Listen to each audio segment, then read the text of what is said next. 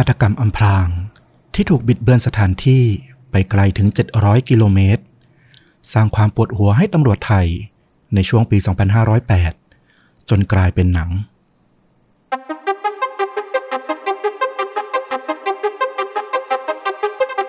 สวัสดีครับ สวัสดีครับ เรื่องจริงยิ่งกว่าหนังพอดแคสต์จากช่องชนดูดะ อยู่กับต้อมนะครับ แล้วก็ฟลุกครับ กับหนึ่งเหตุการณ์จริงสุดเข้มข้นจนถูกนำไปสร้างเป็นภาพยนตร์นะครับผม วันนี้ฟลุกเอาเรื่องราวแบบไหนมาเล่าให้เหล่าผู้ติดตามของเราได้รับฟังกันครับ วันนี้เป็นเรื่องราวสะเทือนขวัญในอดีตเนาะที่มันเกิดขึ้นในประเทศไทยนี่เอง อืม มีคุณผู้ฟังหลายท่านนะ คอมเมนต์เข้ามาว่าแบบ เออ อยากฟังเรื่องราวจากในไทยนะ ในที่สุดฟลุกก็นำมาอืมต้องบอกก่อนว่าจริง ๆ เราไม่ค่อยชอบในการเอาเรื่องในประเทศไทยมาเล่าสู่กันฟังสักเท่าไหร่ด้วยเหตุว่าบางเรื่องมันก็ยังมีคนที่เขามีผลกระทบหมายถึงว่าเขายังมีชีวิตอยู่อาจจะเป็นญาติหรือเจ้าตัวเองอะไรเงี้ยเราไม่ค่อยอยากเอามาเล่าถึงนัก แต่ว่าอันเนี้ย มันน่าสนใจตรงที่ว่าเหตุการณ์มันมีกิมมิคที่มันแปลกประหลาด แล้วก็เหตุการณ์มันเกิดขึ้นนานละ คนที่เกี่ยวข้องส่วนใหญ่ก็เสียชีวิตไปหมดละ เราก็เลยอยากนำมาถ่ายทอดเป็นอุทาหรณ์กัน เอาแหละแหมไม่ให้เป็นการเสียเวลานะครับ เชิญเริ่มได้เลยผมอยากฟังมากเลย ครับผมก็ต้องบอกก่อนว่าเหตุการณ์วันนี้เนี่ยเกิดขึ้นย้อนไปไกลอย่างที่บอกเลย เกิดขึ้นในปี 2508 ปี 2508 เนี่ย ตอนนั้นจอมพลถนอม กิติขจรนะเขาเป็นนายกรัฐมนตรีสมัยที่สองเข้ามาครั้งใหม่เนี่ยมาได้ประมาณ1ปี ก็อยู่ในช่วงที่สังคมบ้านเมืองตอนนั้นน่ะอยู่ในความที่ค่อนข้างจะวุ่นวายเป็นระสำระสายพอสมควรทีเดียวทั้งในประเทศแล้วก็นอกประเทศนะเพราะว่ามันมีการสร้างอิทธิพล แล้วก็รุกคืบหนักของพวกคอมมิวนิสต์ในหลายประเทศฝั่งเอเชียเนี่ยเกิดขึ้น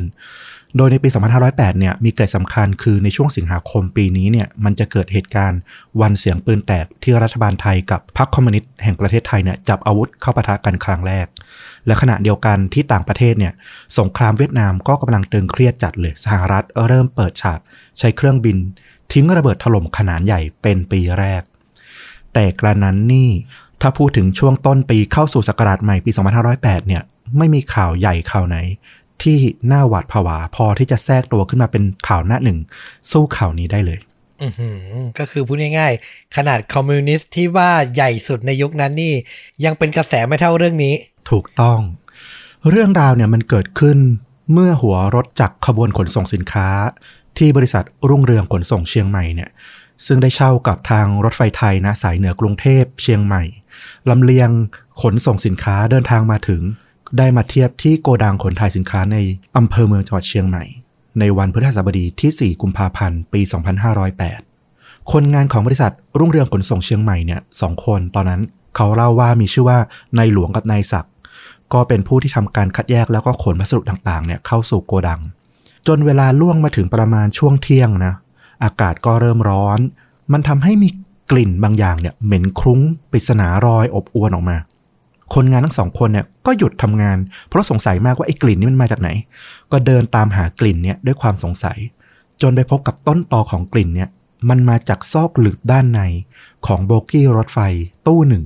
ซึ่งขนส่งสินค้ามานี่แหละ พอลองเข้าไปดู มันเป็นกล่องลังกระดาษขนาดใหญ่นะ ราวประมาณเมตรครึ่งได้ ปิดสนิทอยู่มีเชือกมัดเอาไว้โดยรอบอย่างแน่นหนาบริเวณด้านล่างของกล่องเนี่ย จะเห็นคราบเปียกชื้นเปรอะซึมออกมา ซึ่งก็เดาว่าน่าจะเป็นของสดหรืออะไรที่มันเน่าเสียได้นั่นแหละ น่าจะแพ็คมาไม่ดีพอ พอเดินทางมาหลายวันเข้ารถไฟอะนะ แล้วพออากาศร้อนๆในเมืองไทยอยู่ในโบกี้รถไฟด้วยเนี่ย โอ้โห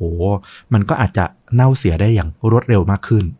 พอมันมีของเสียซึมชุ่มออกมาเนี่ย เลอะตัวลังมันก็ส่งกลิ่นเหม็นตลบอบอวนออกมาอีกสองคนนี้ยิ่งเข้าใกล้กล่องก็ยิ่งได้กลิ่นชัดมากขึ้นมากขึ้น ด้วยความสงสัยเนี่ย พวกเขาคนหนึ่งก็เลย เอามือเนี่ยลองเผยตัวปากกล่องกระดาษเนี่ย ขึ้นแล้วก็เอามือล้วงลงไป จะลองคลำดูว่าข้างในมันเป็นเนื้ออะไรหรือเป็นสิ่งอะไรกันแน่ที่มันเน่าอยู่ พอลองลอดลงไปในช่องแคบๆของปากกล่องเนี่ย ก็พบว่าเจอแต่ชั้นกระดาษหนังสือพิมพ์ แล้วก็พลาสติกอะไรสักอย่างเนี่ยหุ้มอยู่ เดาว่าน่าจะบุกกันกระแทกไว้ ก็ไม่รู้อยู่ดีว่าข้างในนั้นมันคืออะไรกันแน่ ไอ้ครั้นคนงานลูกจ้างสองคน จะถือวิสาสะตัดเชือกแล้วก็เปิดกล่องออกดูเนี่ย ก็กลัวว่าเดี๋ยวสินค้าเสียหาย พวกตนจะต้องรับผิดชอบอะไรอย่างนี้ ก็เลยทิ้งกล่องนี้เอาไว้ ด้วยความสงสัยยังไม่กล้าไปยุ่ง เวลาร่วงมาถึงประมาณบ่ายสองโมงผู้จัดการของบริษัทรุ่งเรืองขนส่งเชียงใหม่เนี่ยก็ได้เดินทางมาถึง มีชื่อว่านายปอช่วยแซ่อึ้ง อันนี้ตามคำบอกเล่าอะนะตัวจริงนี้ชื่อนี้หรือเปล่าเราก็ไม่แน่ใจเหมือนกัน ในหลวงกับนายศักเนี่ยก็เอาเรื่องข้อสงสัยตรงเนี้ยไปแจ้งกับเจ้านายทันที พอนายปอช่วยเนี่ย มาสำรวจดูกล่องกระดาษที่อยู่ในโบกี้เนี่ย ก็เห็นแล้วว่าโอ้โห มันเหม็นมาก แล้วก็คราบที่มันเปรอะออกมาข้างนอกเนี่ย มันค่อนข้างชัดเจนแล้วว่าน่าจะมีของเน่าอยู่ข้างใน เมื่อดูสถานที่เนี่ยที่ต้องนำไอ้พัสดุกล่องเนี้ยไปส่งเนี่ย มันก็จ่าหน้าซองไว้ถึงจังหวัดเชียงราย ก็มานั่งตึกตองแล้วว่าโอ้โห กลิ่นมันเหม็นเน่าขนาดนี้แล้ว ถ้าต้องรอนำส่งจากเชียงใหม่ไปเชียงรายอีกเนี่ย ก็อีกหลายวัน มันจะลำบากทั้งคนที่ต้องเอาไปส่ง ทั้งคนที่จะต้องรับนายปาช่วยก็เลยตัดสินใจเองว่าโอเค เดี๋ยวรับผิดชอบเอง ให้คนงานเนี่ยช่วยกันยกกล่องเนี่ยออกมาที่ตรงชานชาลา เพื่อไม่ให้กลิ่นเนี่ยแล้วก็พวกคราบน้ำสกปรกอะไรทั้งหลายที่มันซึมออกมาเนี่ยไปเลอะพัสดุแล้วก็สินค้าอื่น ๆ ที่ขนมาด้วยกัน จากนั้นนายปอช่วยก็ให้ลูกน้องเนี่ย เอามีดตัดเชือกออก แล้วก็เปิดฝากล่องออกดูว่าข้างในนั้นอะมันเป็นอะไรกันแน่ทว่าเมื่อเปิดกล่องออกมาเนี่ย ก็เจอกับโครงไม้นะ ตีโครงกันยุบเอาไว้ ไม่ให้กล่องมันยุบตัว แสดงว่าของที่อยู่ข้างในเนี่ยค่อนข้างมีน้ำหนักมากทีเดียว ถึงต้องตีโครงไม้เพื่อกันยุบ แล้วข้างบนเนี่ยมันก็เห็นมีกระดาษหนังสือพิมพ์เนี่ยห่อหุ้มเอาไว้กันกระแทก รวมถึงเศษกระดาษปฏิทิน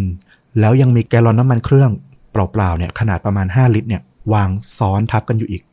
ก็แน่แหละว่า โอ้โห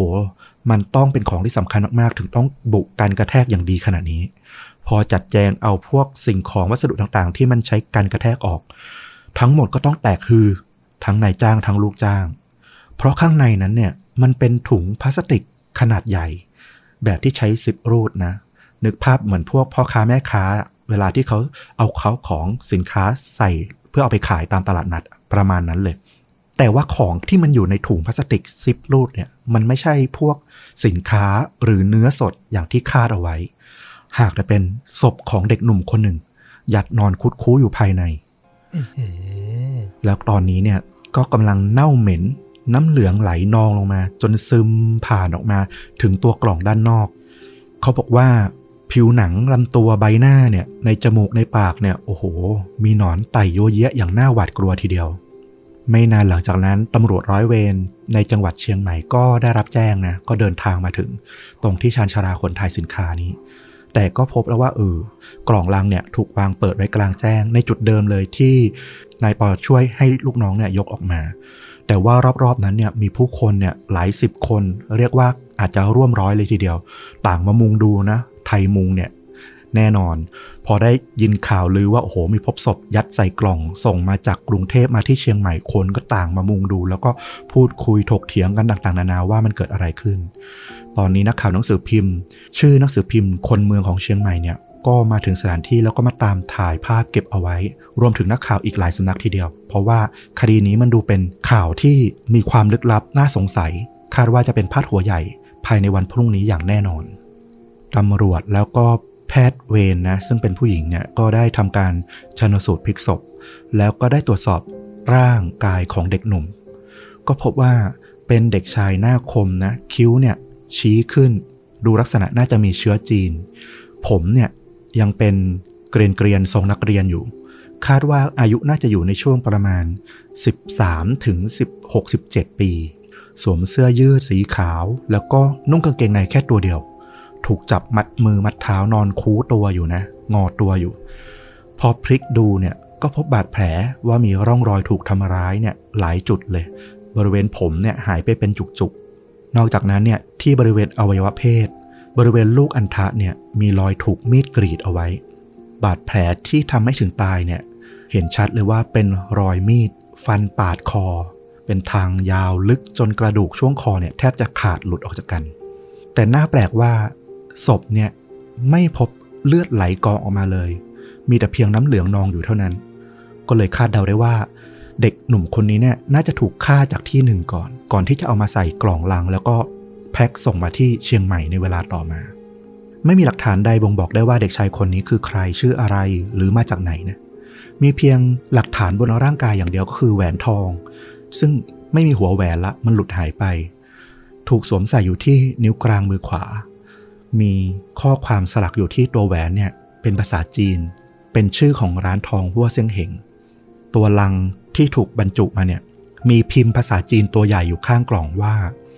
สวัสดีปีใหม่เป็นภาษาจีนนะ คล้ายกับว่าคนฆ่าฆาตกรเนี่ยเหมือนจะตั้งใจส่งศพนี้เนี่ยมาเป็นของขวัญหรืออะไรสักอย่าง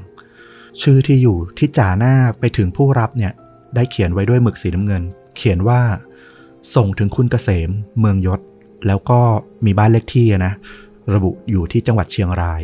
แล้วก็บอกว่าส่งมาจากย่งเสงเซียงกง ข่าวพาดหัวว่าค่ายัดกล่องนะ ดังเป็นที่โจดจันกันทั้งเมืองเชียงใหม่ รวมถึงดังไปถึงหนังสือพิมพ์ใหญ่ในกรุงเทพก็ต้องเล่นข่าวตามนะ เพราะว่ารายละเอียดการตายแล้วก็การอำพรางศพเนี่ย มันชวนสะเทือนขวัญแล้วก็เต็มไปด้วยปริศนาต่างๆ นานามากมายเลย หลังลงข่าวไปได้เพียงแค่วันเดียวเท่านั้นเอง ด้วยความที่เป็นข่าวใหญ่ระดับประเทศ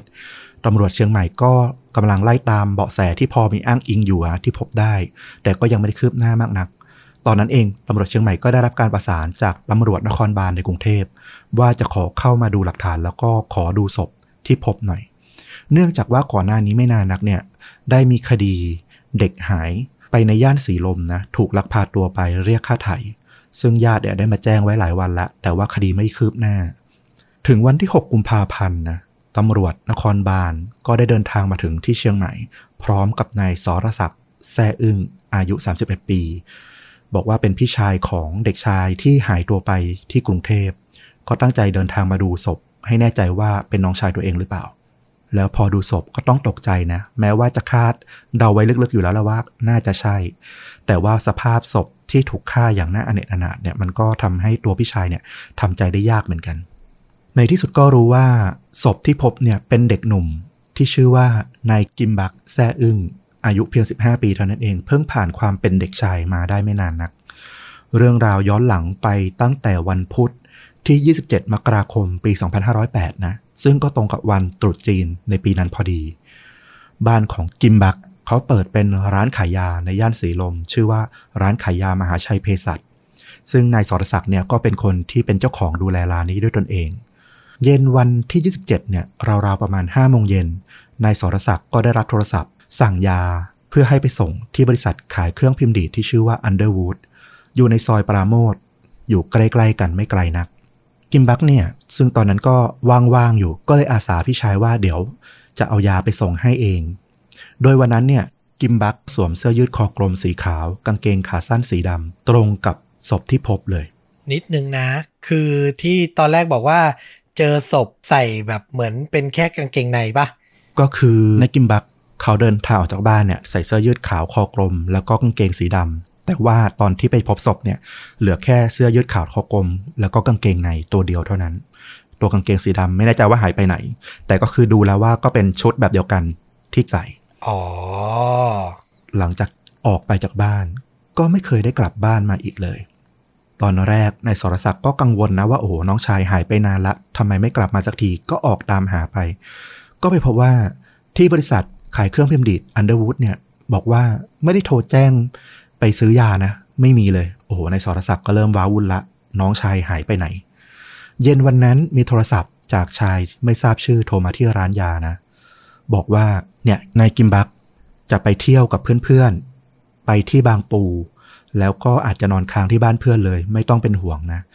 นายสรศักดิ์ก็ไม่ทันได้ถามอะไรมากมาย ปลายสายก็วางไปนายสรศักดิ์ก็ อืม อาจจะเป็นไปได้ เพราะว่ากิมบักก็มีเพื่อนที่คบหากันอยู่ในย่านชุมชนเนี่ยหลายคน จนกระทั่งเลยมาถึงกลางดึก ก็มีโทรศัพท์ปริศนามาจากชายอีกคนหนึ่งแต่รอบนี้เนี่ยเขาอ้างตัวว่า เป็นคนของกระทิงแดงสิทธิพระการ ไม่แน่ใจว่าเป็นฉายานักเลงหรือเป็นชื่อแก๊งกันแน่ บอกว่า พวกเขาเนี่ยได้จับตัวกิมบักเอาไว้ และต้องการเงินค่าไถ่เป็นเงิน 25,000 บาท ในยุคนั้นนี่ก็คงหลายตังเลยทีเดียว ก็บอกให้ในายสรศักดิ์เนี่ยเตรียมเงินไว้ให้ดี แล้วจะนัดสถานที่นัดพบแลกเงินอีกครั้งหนึ่ง วันรุ่งขึ้นนะ 28 มกราคม ก็มีจดหมายลึกลับมาเสียบอยู่ที่ประตูร้านขายยาของนายสรศักดิ์ข้อความในนั้นเนี่ยได้แจ้งว่าให้เอาเงินค่าไถ่ไปพบกันที่พระบรมรูปรัชกาลที่ 6 ที่สวนลุมพินีนะพร้อมกับกำชับเลยว่าห้ามแจ้งตำรวจแล้วก็นักข่าว ไม่อย่างนั้นจะไม่รับประกันความปลอดภัยของกิมบัก ซึ่งช่วงนั้นเนี่ยก็ต้องยอมรับว่ามันเป็นวันตรุษจีน พวกร้านค้าพวกชาวจีนส่วนใหญ่เนี่ยก็จะมีการใช้จ่ายเงินในช่วงเทศกาลเนี่ยค่อนข้างหนักอยู่ละนายสรศักดิ์ก็พยายามต่อรองว่า เออเนี่ยเงินที่สะสมเอาไว้ในร้านเนี่ย มันไม่มากพอที่จะจ่ายค่าไถ่ถึง 25,000 บาทหรอก ขอลดค่าไถ่ลงมาหน่อย ขอให้ใจไหวหน่อย การเจรจาวันนั้นที่ไปพบกับคนร้าย ที่สวนรุมพินีเนี่ย ก็เลยล้มเหลวไป คนร้ายก็ฮึดฮัดโมโหกลับไป นายสรศักดิ์ก็ไม่รู้จักนะว่าชายคนนั้นเนี่ยคือใคร เป็นชายแปลกหน้าที่ไม่เคยพบเจอมาก่อน 29 มกราคม ผ่านมาอีกสองวัน คนร้ายก็โทรศัพท์มาต่อรองอีกรอบหนึ่ง เหมือนกับว่าลดให้เหลือได้เต็มที่ 3,000 บาท แต่ว่าครั้นพอมาพบเจอกันอีกรอบหนึ่งนายสรศักดิ์ก็เตรียมเงินมาได้เพียงแค่ 1,000 บาทเท่านั้น คนร้ายก็เอาเงินไปแล้วก็บอกว่ายังไงก็ตามไม่ยอมต้องไปเอาเงินมาเพิ่ม แล้วจะนัดเจอกันใหม่พรุ่งนี้สองหมื่นห้าต่อเหลือสามพันยังไม่พอเอามาให้จริง ๆ แค่พันเดียว ใช่ เราก็ไม่แน่ใจว่าในยุคนั้น1,000เนี่ยมันมากขนาดไหน แล้วก็ตัวร้านขายยาของนายสรศักดิ์เนี่ยเขา ขายดีมีเงินสะสมได้เยอะขนาดไหนกันแน่ ก็ไม่แน่ใจแต่คนร้ายเนี่ย เราว่าเขาคงไม่เชื่อว่านายสรศักดิ์จะมีเงินแค่นี้ เพราะว่าร้านคนจีนน่ะก็ต้องมีเงินเยอะอยู่แล้วในความเห็นของพวกคนร้ายอะนะวันรุ่งขึ้นวันที่ 30 มกราคม คนร้ายก็โทรมาที่ร้านอีกครั้งหนึ่ง คราวนี้ก็บอกว่าให้เอาเงิน ส่วนที่เหลือตามที่ตกลงเนี่ยมามอบให้ สรศักดิ์ก็ไปพบนะ แต่ว่าจะเตรียมเงินยังไงก็ยังได้มาอีกแค่พันบาทเท่านั้น รวมกับของเก่าก็เป็นแค่ 2,000 บาท แต่ชายแปลกหน้าก็บอกกับสรศักดิ์ว่าโอเค เอาเท่านี้ก็ได้ เดี๋ยวจะกลับไปแล้วก็จะปล่อยกิมบักกลับบ้านอย่างปลอดภัยทว่าหลังจากวันนั้นเนี่ยสรศักดิ์ก็ไม่ได้รับทั้งจดหมายแล้วก็โทรศัพท์จากชายแปลกหน้าคนนั้นอีกเลย รวมถึงไม่มีวิแววว่ากิมบักจะได้กลับมาบ้านตามคำสัญญาด้วย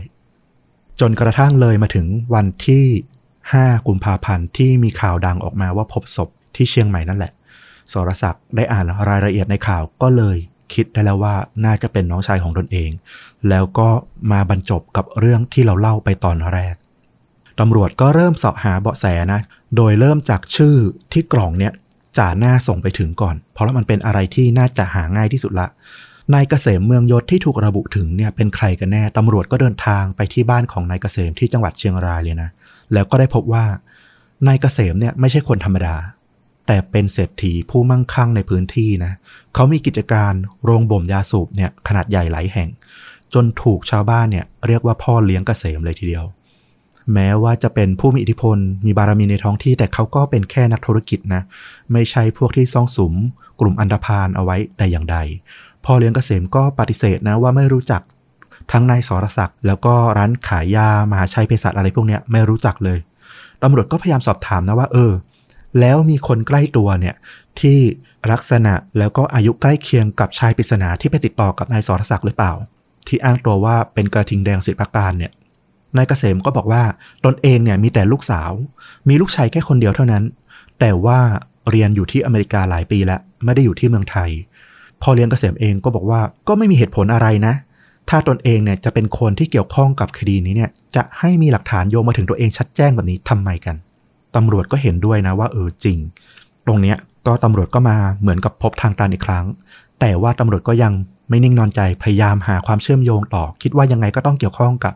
คนใกล้ตัวพ่อเลี้ยงเกษมนี่แหละ เพราะว่าคนที่จะจงใจส่งศพเนี่ยห่อมาอย่างดี พร้อมกับพิมพ์คำว่าสวัสดีปีใหม่เหมือนเหมือนกับว่าเป็นของขวัญเนี่ยส่งมาให้พ่อเลี้ยงเนี่ยมันต้องการทำลายชื่อเสียงพ่อเลี้ยงอยู่ล้วน่าจะเป็นความแค้นส่วนตัวอะไรบางอย่างก็เป็นได้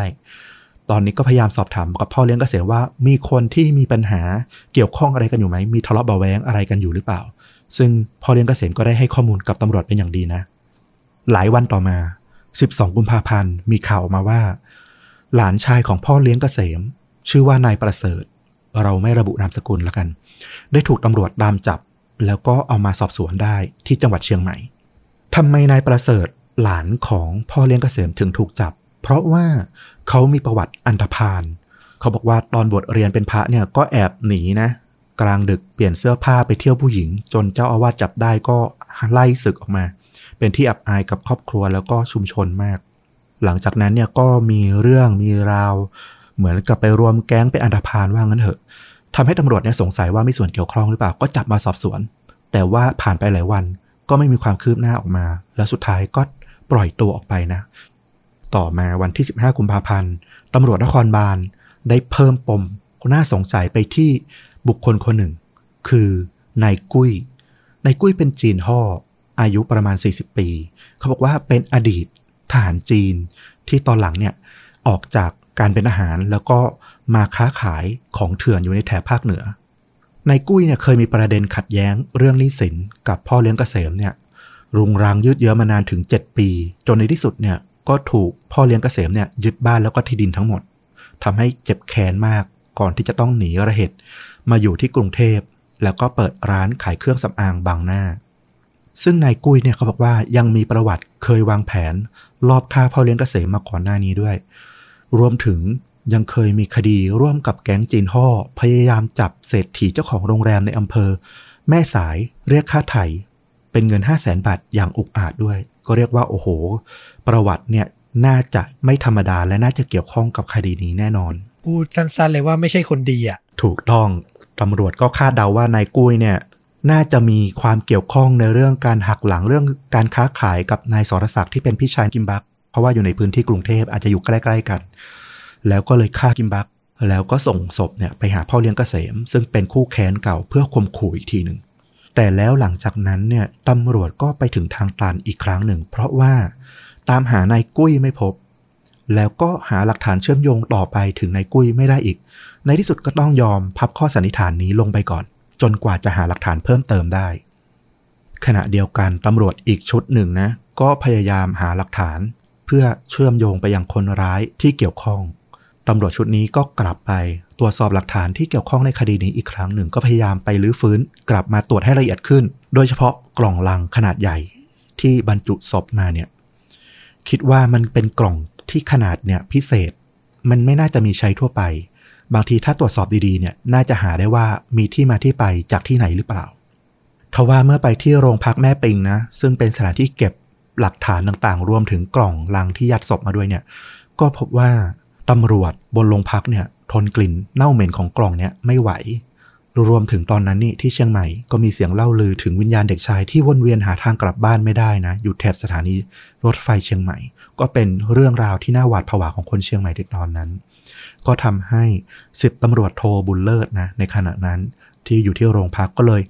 เอากล่องลังที่มันเป็นหลักฐานสำคัญในคดีเนี่ย เอาไปเผาทิ้งที่เกาะทรายกลางลำน้ำแม่ปิงไปก่อนหน้า ทำให้หลักฐานสำคัญสูญหายไป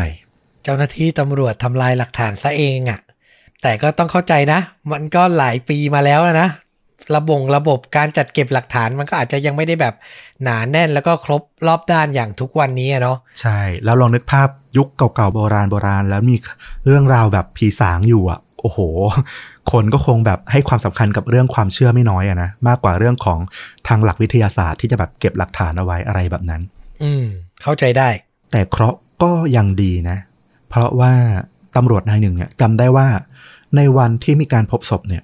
มีนักข่าวของหนังสือพิมพ์ คนเมืองของเชียงใหม่เนี่ยมาตามเก็บถ่ายภาพเอาไว้ รวมถึงมีภาพของกล่องเนี่ย ลงพาดหน้าหนึ่งด้วยจำได้ว่าโอ้โหมีภาพชัดเจนอยู่ ตัวนักข่าวเนี่ยน่าจะมีรูปถ่ายที่พอเอามาตรวจมาเป็นหลักฐานได้ ก็รีบไปที่โรงพิมพ์นะ ไปติดต่อเจ้าของของสำนักพิมพ์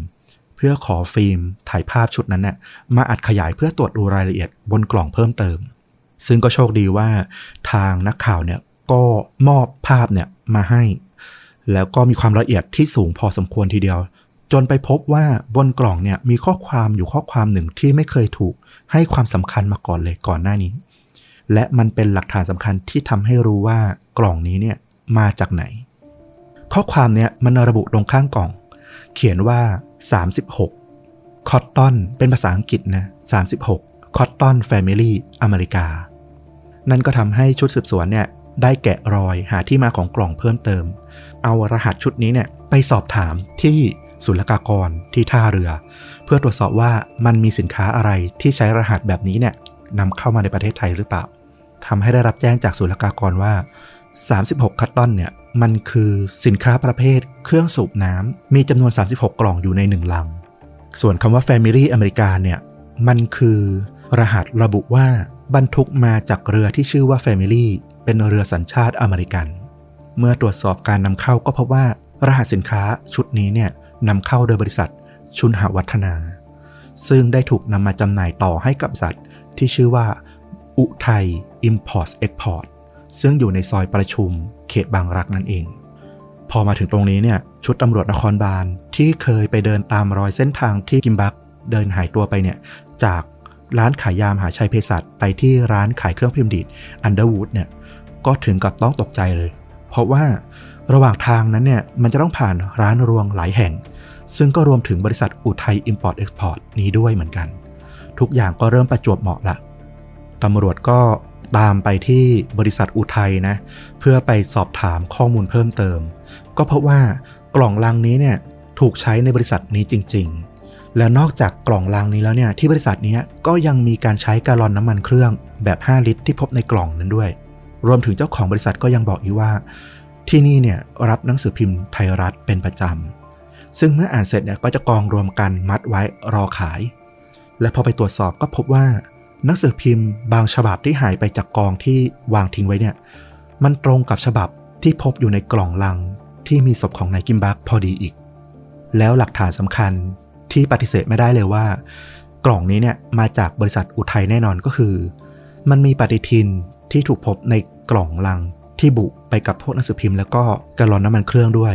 ซึ่งปฏิทินนี้เนี่ยมันเป็นปฏิทินของบริษัทประชายน และที่สำคัญบนปฏิทินเนี้ย มันมีหมึกสีแดงเขียนด้วยลายมือเป็นเบอร์โทรศัพท์เอาไว้ด้วย ซึ่งเจ้าของบริษัทอุทัยยืนยันเลยว่า ตนเองนี่แหละเป็นคนจดเบอร์เนี้ยใส่ปฏิทินเองกับมือ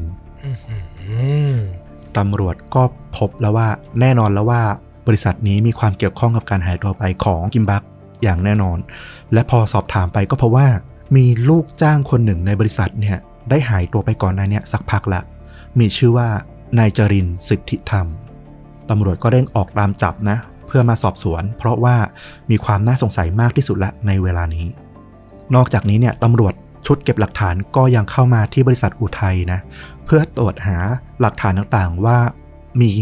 พวกคราบเลือดหรืออะไรต่างๆ เนี่ยอยู่ในนี้หรือเปล่า เพราะสันนิษฐานว่าน่าจะเป็นสถานที่ที่ทำการฆาตกรรมตำรวจเนี่ยก็พบว่าพื้นเนี่ยมันสะอาดเอี่ยมอ่องไม่มีคราบอะไรอยู่เลย เมื่อก่อนเขาก็ต้องบอกว่าเครื่องมือเครื่องไม้มันไม่ได้แบบทันสมัยเหมือนปัจจุบันที่แบบฉายแสงไปจะเห็นคราบเลือดตามผนังอะไรอย่างนั้นนะตำรวจก็ทำการรื้อพื้นไม้ปาเก้ออกเลยนะ เพื่อดูว่ามันมีคราบเลือดซึมไปข้างใต้นั้นบ้างหรือเปล่าอะไรอย่างเงี้ยเรียกว่ารื้อแทบทั้งหมดเลย แต่ก็ไม่พบมีคราบเลือดอะไรเลย จนในที่สุดก็ไปตรวจสอบในท่อน้ำทิ้งในห้องน้ำของบริษัท ก็พบเศษเส้นผมที่มันกลังไปด้วยเลือดเนี่ยคาอยู่ พอเอาไปตรวจสอบ ก็แน่ใจแล้วว่าเป็นของนายกิมบัก และทำให้ทราบว่ากิมบักเนี่ยถูกฆ่าอยู่ในบริษัทนี้นี่เอง ในที่สุดหลังจากผ่านไป 23 วันตั้งแต่พบศพนะ วันที่ 27 กุมภาพันธ์ตำรวจนครบาลแล้วก็กองปราบปรามก็สามารถตามจับนายจรินได้ในที่สุด เจ้าตัวก็สารภาพเลยว่า อืม เป็นคนวางแผนเพื่อลักพาตัวเองจริง ๆ เพราะต้องการเงินสด โดยทำการวางแผนโทรสั่งยาให้ไปส่งที่ ร้านขายเครื่องพิมพ์ดีดที่จะต้องผ่านตรงบริษัทอุทัยอยู่ละ แล้วพอนายกิมบักเนี่ยเดินผ่านมา ก็รอดักรีบเรียก บอกว่า เอา้ามาส่งยาใช่ไหม เนี่ยเจ้านายอะรออยู่ข้างบนรอยาอยู่รีบไปส่งที่ข้างบนเร็ว กิมบักก็งงๆ แต่คิดว่า เออ ถ้ารู้ว่าโทรสั่งยาก็น่าจะใช่แหละ ก็เดินเข้ามาในบริษัทอุทัยโดยที่ไม่รู้เลยว่า นั่นจะเป็นสถานที่ที่ตัวเองจะต้องถูกฆ่า พอนายกิมบักเข้ามาในบริษัทนายจรินก็ปิดประตูหน้าล็อกลง กิมบักไหวตัวรู้แล้วว่าไม่ปลอดภัย ก็พยายามขัดขืนต่อสู้นะ เด็กผู้ชายอายุ 15 ก็มีเรี่ยวแรงพอสมควร จนนายจรินเนี่ยบอกว่า โอ้โห ต่อสู้อย่างหนัก จนในที่สุดก็ชักมีดออกมา แล้วจ้วงแทงไปที่คอของกิมบักด้วยความโกรธจนถึงแก่ความตาย พอกิมบักตายก็เลยเอาร่างไปล้างทำความสะอาดในห้องน้ำแล้วก็แพ็คลงกล่อง ส่งไปที่จังหวัดเชียงราย ถามว่าทำไมต้องส่งไปหานายเกษมที่เชียงราย นายจรินบอกว่า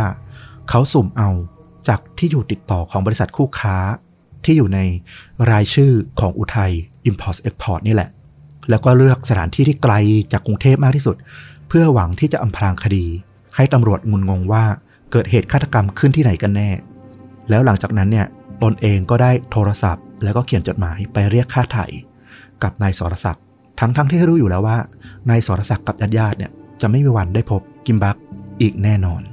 เรียกว่าเลือดเย็นมากๆ แล้วคนที่ไปเจรจาเรื่องค่าถงค่าไถ่ที่สวนลุมอะไรเงี้ยคือตัวเขาเองเลยปะอันนี้เนี่ยมันเป็นข่าวเก่าแล้วไม่มีรายละเอียดตรงนี้ คนที่เอามาสืบต่อเนี่ยเขาก็